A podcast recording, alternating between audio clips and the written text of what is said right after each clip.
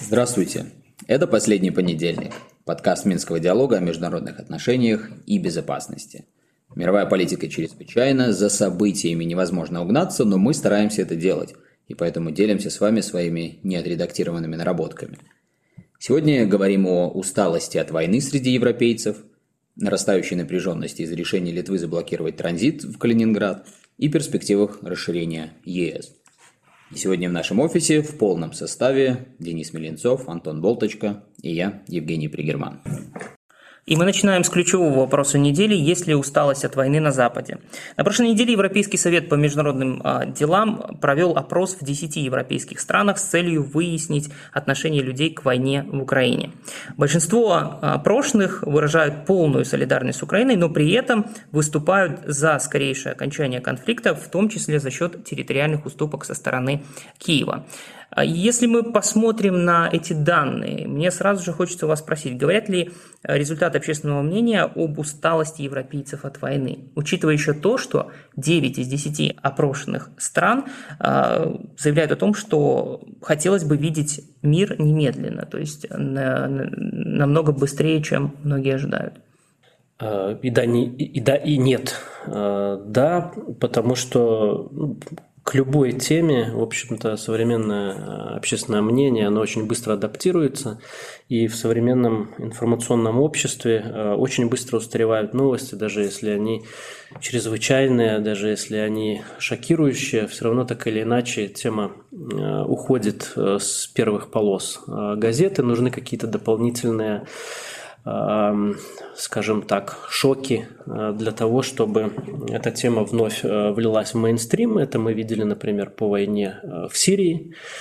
Э, где э, буквально за год эта тема ушла очень далеко, и потребовались только какие-то экстраординарные вещи, как, например, там э, вот эта вот история с якобы применением химоружия, она опять всколыхнула повестку. То же самое происходит и с Украиной, это вполне закономерное явление, но опять же нельзя путать вот такую информационную усталость, либо усталость общества от вот этих новостей, либо от последствий, а, и э, реакцию политиков на то, что происходит, э, и на, собственно, общественное мнение в своих странах. Конечно, э, в западных демократиях политики и политический класс, они обязаны опираться на мнение избирателей, поэтому для европейских политиков, вот особенно в тех странах, где мы наблюдаем определенное вот снижение интереса, Э, к э, войне, либо повышение интереса к миру любой ценой, для них это определенный вызов, потому что действительно нужно как-то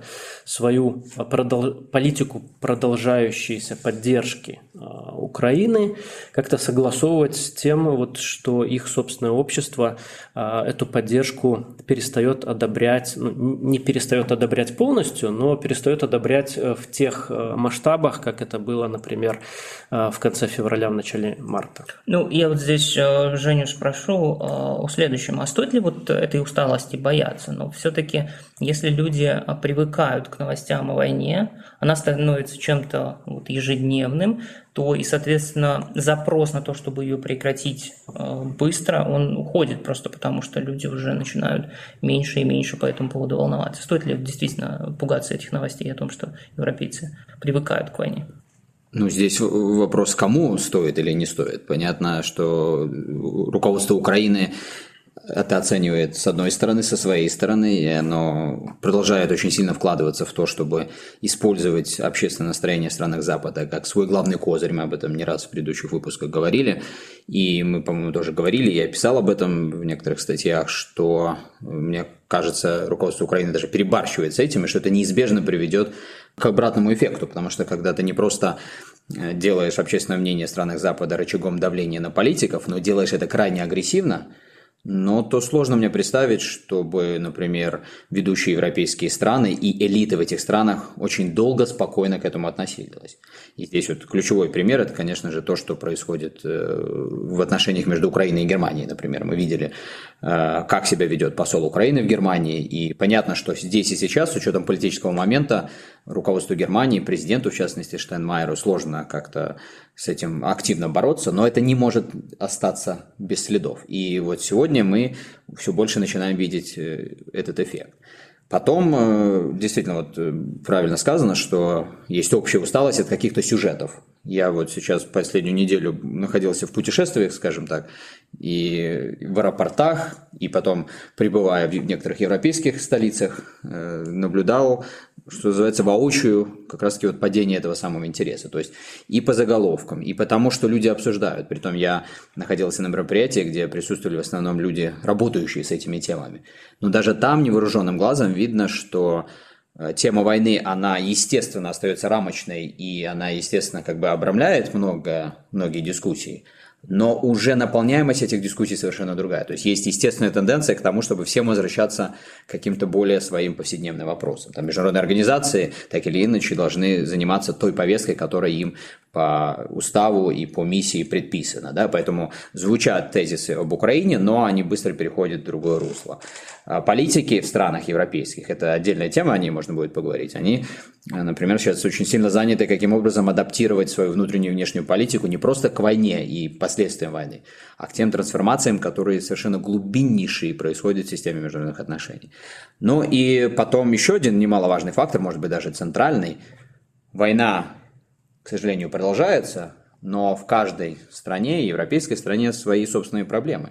И вот мы буквально этой ночью увидели результаты парламентских выборов во Франции. И здесь уже другие совершенно просто вопросы у людей, которые принимают в Париже решения. Сейчас устами некоторых представителей партии, или вернее движения Макрона уже заявлено о том, что там чуть ли не катастрофическая ситуация, потому что потерял Макрон большинство, и там такая конфигурация, которая не позволит ему безболезненно управлять. И очевидно, что потеря произошла в том числе потому, что люди реагируют на свою собственную жизнь, на растущие цены, ну, на все это сопутствующее. Я вернусь к одному из тезисов, который ты сказал. Ты сказал, что э, вот это привыкание к теме войны, э, она по-разному э, в интересах разных э, сторон по-разному воспринимается. Со стороны Украины понятно, что потеря интереса к войне, скорее всего, будет негативным фактором. А вот э, для России это хорошо или плохо, что европейцы начинают так себя вести, именно общественное мнение? Ну, наверное, как бы напрашивается ответ, что вроде бы это для России должно быть позитивно, потому что как минимум это скажется на готовности широких общественных масс европейцев поддерживать все больше вооружения Украины, и, соответственно, чем больше вооружений в Украине, тем сложнее России добиваться тех целей, которые она перед собой поставила э, в военном отношении. Но есть, наверное, вторая медаль этого вопроса. Она заключается в том, что произошел такой разрыв между Россией и странами Европейского Союза, Запада в целом, что тут уже просто другой порядок как бы дискуссий, другой порядок и цифр, и вопросов, которые стоят на повестке дня. И поэтому, конечно же, вроде бы, э, чем быстрее это все закончится и на чем больших условиях России, которые она выдвигает, тем лучше, но это не, не так, знаешь, что вот что-то щелкает на европейском континенте, происходят какие-то изменения на внутриполитической арене в этих странах, и Россия э, уходит победительности. Тут просто ну, вот совершенно новый мир. Так э, и еще один такой быстрый вопрос. А для Беларуси? Для Беларуси, и это не просто, знаешь, вот эти цитаты, которые в последнее время звучат от руководства страны, от Лукашенко лично, это абсолютно объективная необходимость куда большей степени, чем у любого другого государства, чтобы эта война как можно быстрее закончилась. Потому что мы, исходя из наших возможностей, наших сильных сторон и наших уязвимостей, ну, наиболее сложной будем позиции, если война э, продолжит не просто затягиваться, но и масштабироваться. Денис, э, до начала передачи мы с тобой обсуждали э, кейс одной из стран, которая участвовала в вопросе. И вот я сейчас хочу с тобой об этом поговорить. Как я вначале сказал, в девяти опрошенных странах, которые участвовали в вопросе, большинство жителей выступают за немедленный мир между Россией и Украиной. Это Великобритания, Франция, Германия, Италия, Финляндия, Португалия, Румыния, Испания и Швеция. И только в Польше оказалось больше больше жителей, которые выступают за то, чтобы, ну, цитата, наказать Россию. Вот почему такой вот явный просто перекос в балансе мнений, что только одна страна вот выступает за то, что наказать Россию, а все остальные выступают за немедленный мир. С чем это связано? Почему Почта так агрессивно себя ведет? Значит, Здесь, во-первых, это связано с методологией самого этого исследования, потому что а, брались не а, все страны, а только выборка этих стран. Они там а, взяли, например, самые крупные основные страны Европейского Союза, флагманы, да, это Германия и Франция. Они взяли две северных страны, Швеция и Финляндия. Они взяли э, южные страны, которые далекие вообще от этой тематики. И они взяли две страны, такие соседствующие в регионе Восточной Европы, которые, в общем, скептически относятся к России в целом. Да? Если бы они, например, взяли страны Балтии, то мы бы там тоже увидели, скорее всего, такие очень сильные антироссийские настроения, но здесь Польша выбивается именно вот в силу методологии. А, но, тем не менее, а, Польша сама по себе, да, можно говорить о том, что она часть своей идеологии и государственности, и государственной идентичности строит на том, что она является таким защитником Европы от э, российского империализма. А, и э, к России, к русским, э, так или иначе, там всегда относились не очень хорошо. Я вот посмотрел еще польские отдельно опросы, которые регулярно проводит их Центр исследования общественного мнения. А, например, он проводит регулярно, по-моему, ежеквартально или ежегодно, точно не помню, а, исследования, касающиеся отношения поляков к отдельным национальностям. И вот э, согласно последнему опросу, а, россияне, они попали в топ-3 самых нелюбимых скажем так, народов поляками. А, Сразу же у слушателей возникнет кто оставшиеся две национальности. Это арабы и цыгане. Арабы – это вообще на самом последнем месте. К ним негативно э, с антипатией относятся 46% респондентов и э, симпатией 21%. К русским с антипатией относятся 38%, с симпатией 29%. То есть, э, и э, этот опрос, он проводился э, в феврале, то есть еще до начала войны. То есть он уже отражает вот сам этот фон антироссийских настроений. Можно себе представить, как он изменится, если опрос будет проведен вот сейчас, либо через какое-то время в ближайшем будущем. Ну и для интереса там есть тоже и белорусы.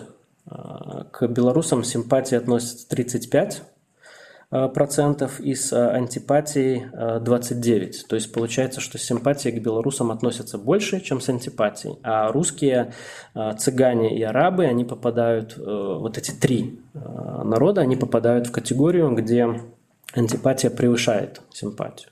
А украинцы, кстати, интересно. А украинцы, да, украинцы, они получше воспринимаются, чем белорусы, э, но там примерно приблизительно такие же цифры, но они все равно выше, чем, чем белорусы. Но опять же напомним, что этот опрос был до начала. Да, да, да, да, да, да. И интересно, я просто раньше смотрел эти опросы в рамках э, другого исследования, там есть зависимость между отношением к россиянам и к белорусам, то есть если к россиянам э, симпатия повышается, то автоматически как-то вот связано, и к белорусам тоже она повышается, и наоборот, то есть есть определенная такая такая корреляция. С чем это связано, трудно сказать, но тем не менее. Вот, но все равно белорусы всегда были выше по рейтингу, скажем так, чем э, россияне. И что касается войны в Украине, там тоже интересная опросы последние, там вопрос ставится таким образом э, в этом исследовании, э, является ли война в Украине угрозой для безопасности Польши. Э, и если в марте 47% э, были согласны с этим утверждением, э, то в мае уже 29 либо лишь 29 согласны с этим утверждением. И по беженцам тоже интересные ответы.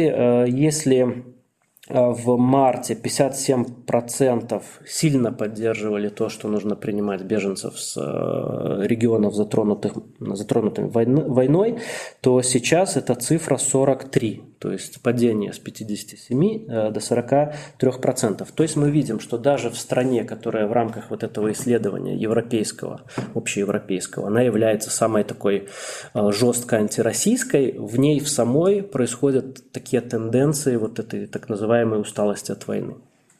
Это интересно, то есть получается, что отвечая на мой вопрос, можно сказать, что частично вот этот перекос, который мы наблюдаем благодаря э, методологии, из-за методологии, и в том числе из-за бэкграунда, на основе которого, э, национального бэкграунда Польши, э, на который наложилась война. Ну вот давайте пойдем дальше и посмотрим еще на Э, еще одну новость на этом фоне. За, только за неделю Киев посетили пять лидеров европейских государств. Это лидеры Германии, э, это э, лидер Франции, Италии, Румынии и Великобритании. Как этот визит вообще соотносится с общественным мнением в странах Европы, которые мы только что обсуждали, Женя? Ну, здесь надо отметить, что четыре первых лидера, то есть все, кроме Бориса Джонсона, приехали вместе Э, даже на одном поезде, все или почти все ехали вот с румыном, непонятно с румынским президентом, что произошло. И понятно, что этот визит связан в первую очередь не с общественным мнением, конечно же, не с исследованием ECFR, а с вопросом предоставить Киеву статус кандидата э, в члены Европейского Союза или нет. Мы знаем, что Европейская комиссия э, эту идею поддержала, рекомендация сделана соответствующая, но теперь слово за уже, по сути дела, лидерами государств, потому что, как вот в прошлой передаче Денис э, напоминал нам, решения принимаются на межправительственном уровне, то есть все зависит от э, национальных государств, от их консенсуса, и поэтому э, вот эта четверка государств, или, скажем, тройка, Великобрит... э, прошу прощения, Германия, Франция и Италия, они традиционно, ну, такие более, что ли, я бы не сказал консервативные, а более осторожные во многих внешнеполитических э, действиях и решениях. И особенно всего того, что касается э, европейской безопасности, восточноевропейской безопасности. И этот визит нужен был, очевидно, для того, чтобы и правильные месседжи послать, а здесь адресатов для этих месседжей сейчас как никогда много. Э, я имею в виду с точки зрения потребностей самих э, лидеров европейских государств. Это и собственная аудитория, это и другие страны-члены ЕС, которые настроены, что ли, более решительно по поводу Украины и ее возможного э, нового статуса кандидата в члены. И это, конечно же, сама Украина, руководство Украины, население Украины. И здесь вот это такое сложное во многом и дипломатическое, и пиаровское упражнение, которое они должны были пройти как по канату. Мне кажется, именно это они примерно и сделали. Мы еще отдельно обсудим э, саму тему вот этого возможного нового статуса, но я просто подчеркиваю, что этот визит вот был важен именно в этом контексте. И обратите внимание, на протяжении нескольких недель Шольц вначале вообще никак не заявлял свое желание либо нежелание приехать в Киев. Потом он где-то сказал о том, что я не могу ехать из-за вот этих атак на президента моей страны со стороны официального Киева. Но в итоге он приехал именно вместе с другими государствами. Как бы это подталкивает к мысли, что, наверное, дискуссии, которые проходили за закрытыми дверями, они были, ну, в общем, скажем так, практикоориентированными. То есть там явно поднимались такие не самые приятные темы для Киева. И, конечно, для Германии вот в этом информационном потоке, наверное, важнее было бы эти темы озвучивать вместе с другими лидерами. Ну, ты, ты хорошо э, рассказал о визите трех э, лидеров европейских, но все задаются вопросом, э, учитывая, что один из лидеров прибыл в Киев очень неожиданно. Борис Джонсон, слишком часто бывает в Киеве, по мнению многих комментаторов. С чем, как ты думаешь, связана такая частота посещения Киева э, лидером Великобритании? Ну, Борис Джонсон – это, в принципе, один из самых э, выдающихся с точки зрения э, пиара и всякого рода информационных выдумок политик современности. У меня есть э, знакомый, который очень близко знаком с Борисом Джонсоном. Он у меня несколько раз рассказывал какие-то истории из его и личной, и публичной жизни. Э, когда их наслушаешься, эти истории, то, в общем, в принципе, ничего не удивляет в действиях этого человека. Э, здесь, наверное, может быть, чуть-чуть поспекулируем. Не исключено, что Борис Джонсон действительно сейчас пытается за счет э, внешнеполитической повестки и такой роли, которую он как бы на себя примерил, одного из лидеров Запада, который в стиле и по подобию Черчилля сейчас отстаивает западные цивилизационные ценности и идет вот в самом авангарде этого процесса, пытаясь перебить все те проблемы, которые есть у него внутри э, во внутриполитической обстановке Великобритании. Не будем вдаваться в подробности. Я напомню, что буквально полторы недели назад он пережил вотум недоверия, то есть все-таки вотум недоверия не состоялся, но цифры, которые он там получил, Э, цифры э, депутатов от собственной партии, которые его не поддержали, но они очень выглядят плохо. Они, скорее всего, говорят о том, что у Бориса Джонсона в самой ближайшей перспективе очень плохие шансы на то, чтобы э, сохранить управляемость собственного правительства и, в общем, сохранить свой пост. Тереза Мэй, которая была его предшественницей, которая в итоге тоже была вынуждена покинуть кресло премьера, также как-то э, выжила в этом вот он недоверие, но у нее цифры были намного лучше. У Бориса Джонсона плохая ситуация. Поэтому, скорее всего, действительно, он вот таким образом пытается решать свои внутренние проблемы. И неудивительно, что вот состоялся этот очередной визит. Денис, на фоне всех этих визитов, на фоне изменения общественного мнения, Украина все чаще и более громко э, требует э, от Запада поддержать э, в виде оружия страну. И многие заявляют о том, что сейчас война перешла вот в эту э, категорию артиллерийской войны, когда идут перестрелы с одной стороны, с другой стороны, и э, официальные власти Украины уже говорят о том, что есть диспаритет по вооружению, необходимо его каким-то образом закрывать. Как ты думаешь, вот эти визиты высокопоставленных э, людей из европейских государств, они помогают или помогут Украине добиться того, чего они сейчас э, хотят, то есть получить все больше и больше вооружений? Безусловно, э, эта тема поднималась так или иначе на встречах, потому что действительно э, перед этим э, Украина устами различных э, политиков и государственных деятелей говорила о том, и, наверное, впервые озвучивала цифры и по потерям, такие весьма реалистичные, и по потерям в технике, и по потерям в живой силе, и озвучивала, насколько она вот про этот диспаритет, про который ты говоришь, я сейчас напомню, что было впервые сказано, что на Восточном фронте э, российская плотность, э, огневая мощь в 10-15 раз э, сильнее, мощнее, чем украинская. Я извиняюсь, но вот когда слышишь эти цифры, не является ли это частью преувеличения? Это все действительно так, что такой диспаритет, такой большой диспаритет между двумя сторонами существует? Прям 10 раз? По твоему мнению? Э, то, то, то, что, по крайней мере, я вижу э, из сводок, из того, что там происходит, ну, не находясь там, то действительно там есть очень серьезный диспаритет. Мне трудно сказать, там, в 10 там, раз, в 9,5 раз, но судя по вот этим артиллерийским дуэлям, э, сколько там у России есть РСЗО, сколько РСЗО есть у Украины, какое количество снарядов выпускается и ракет, опять же, какие потери озвученные уже Украиной, они действительно очень большие э, потери. И э, те потери, которые она озвучивала там, месяцем ранее, и те потери, которые озвучивала даже российская сторона месяцем ранее, но сейчас они увеличиваются. А, возможно, это, конечно, определенная такая стратегия Украины, потому чтобы э, Запад как-то простимулировать, чтобы выделяли больше в технике финансов и вооружения. Но, в общем, когда первые лица и люди, заведующие, э, скажем так, этой всей э, военной э, темой, они делают такие заявления, но им сложно не верить. Да? То есть, действительно, там есть очень большой диспаритет, и Украина пытается его компенсировать, и было озвучено также, сколько конкретно различных видов вооружений нужно Украине, и было также сказано о том, что Запад сейчас эм, поставляет примерно 10% из того, что Украине необходимо.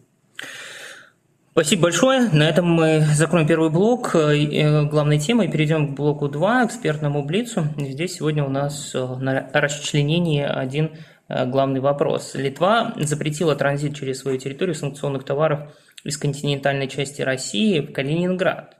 И уже Песков заявил, что это является элементом блокады и что это незаконно. При этом, пока мы а, записывали и записываем этот а, подкаст, в МИД России вызвали временную поверенную в делах Литвы э, Виргинию Умбрасена, и в заявлении МИДа говорится, что ей э, заявлено, что если в ближайшее время грузовой транзит в Калининградскую область не будет восстановлен в полном объеме, Россия, цитата, оставляет за собой право на действия по защите своих национальных интересов. А, судя по всему, мы прямо на наших глазах разворачивается новый кризис. Прав ли я в этом? Ну, очевидно, что кризис разворачивается. Другой вопрос э, сейчас. Каждое уже слово с российской стороны, которое недостаточно четко обрисовывает будущие действия, подталкивает ко многим таким э, самым далеко идущим ожиданиям. Да? Правильно, но это у меня и будет второй вопрос, а что такое защита своих национальных интересов в данном случае? Это ну, звучит ну, очень грозно. Да, защита национальных интересов понятно, что такое, какими способами это будет осуществляться, конечно, непонятно. Э, я думаю, что ближайшие часы, тут, судя по всему, время именно вот, э, вернее, счет идет на, на часы, не на дни, покажут, насколько потенциал конфликтности у этой ситуации велик. Здесь, на мой взгляд, очень многое сейчас будет зависеть от быстрой или не быстрой реакции ну, ключевого, по сути, актора, это Вашингтона, потому что, я так понял, вот эти ссылки МИД Литвы на то, что решение принято в прямом согласовании с Брюсселем и чуть ли не по указанию Брюсселя, а именно так э, МИД Литвы несколько часов назад сформулировал свою позицию, они говорят о том, что ну, Брюссель, в общем, достаточно в типичном бюрократическом таком для себя стиле э, имеет склонность ввязываться вот в конфликтные и кризисные ситуации, Э, не как бы просматривая на несколько шагов вперед очевидные последствия. Это мы, к сожалению, со стороны именно Брюсселя, институтов брюссельских видим далеко не в первый раз. Поэтому здесь вот очевидно ключевая роль будет за Соединенными Штатами. Я пока не видел никаких комментариев, и я надеюсь, что именно оттуда придет, ну, какая-то вот тоже более такая стабилизирующая реакция, потому что если этой стабилизирующей реакции не получится, мы вот можем как раз-таки получить э, куда более взрывоопасную здесь ситуацию. Я не хочу прибегать к параллелям, которые любит Денис про Карибский кризис. Э, наверное, это было бы преувеличением прямо сейчас, но, опять же, на том фоне, который у нас есть, и после уже почти четырех месяцев войны, которая ведется, в общем, можно ожидать чего угодно. А я бы хотел услышать параллели, которые проведет Денис. И, Денис, как ты думаешь, вот э, какие действительно действия может Россия в данной ситуации предпринять, чтобы защитить свои национальные интересы? Ну, смотрите, в старые добрые времена э, любая блокада, там, территориальная, морская, она считалась, считалась казус, актом казус белли, да, то есть поводом э, к войне, и даже некоторые меньшие действия.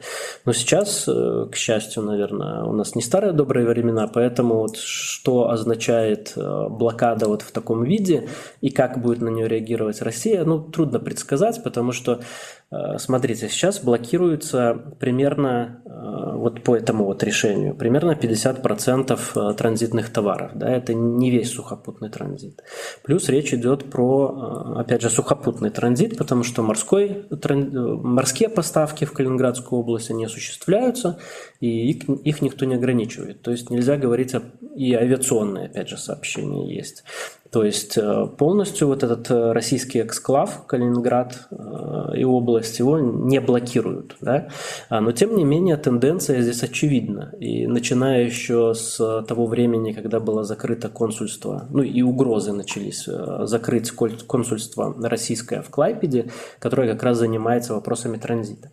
И здесь я еще напомню, что транзит свободный из России в Калининградскую область был ключевым требованием к Евросоюзу от России при принятии Литвы в Европейский Союз.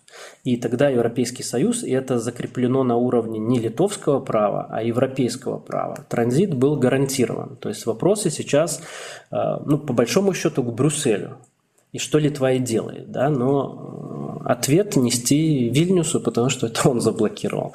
Да, поэтому ситуация такая сложная, как как отреагирует Россия, сказать трудно. У нас есть пример Китая, который Литву э, просто исключил из своего реестра, и он ее не рассматривает вообще как существующее государство, с которым можно вести какие-то дела. В принципе, это может быть э, и российский ответ в, каком-то, в какой-то мере. Если реакция европейских стран будет достаточно быстрая, то слушатели наши э, увидят развязку, когда будут слушать этот подкаст. Если же реакция будет медленная, мы в любом случае обсудим результаты данного возрастающего кризиса в следующий понедельник. Но теперь о прогнозе. На прошлой неделе мы делали прогноз по поводу того, предоставит ли Украине статус кандидата на вступление в ЕС. Давайте поэтому с вами попробуем э, пересмотреть или э, сохранить старый прогноз на прошлой неделе, плюс к этому выслушать Женю, который на прошлой неделе отсутствовал, и у него явно есть что сказать по этому поводу. Ну, я думаю, что все-таки статус будет предоставлен. И мы сейчас действительно увидели, что Еврокомиссия соответствующую рекомендацию дала, но как в прошлой передаче э, вы совершенно правильно говорили, ключевое решение будет за странами-членами. Э, были какие-то сигналы о том, что вот те страны, которые якобы публично высказывали скепсис, уже готовы пойти на этот шаг. Поэтому я думаю, что вот эта гибридная формула, которая в любом случае будет гибридная, она все-таки будет предполагать а, официальное заявление о том, что статус предоставляется, при том вот как Украине, так и Молдове. Но это будет все округлено и сопровождено огромными количествами оговорок и условий, и в том числе сейчас даже говорится о том, что вот впервые всерьез прорабатывается механизм, как отозвать это решение. То есть э, все-таки, скорее всего, пойдут именно по этому пути, а в отношении Грузии будет другая логика, что вначале будут выставлены условия, которые Грузия должна была будет выполнить, а уже после этого заявят, может быть, а скорее всего нет, о том, что предоставляется этот статус. Получается, мы вполне вероятно увидим очередной пример двойных стандартов.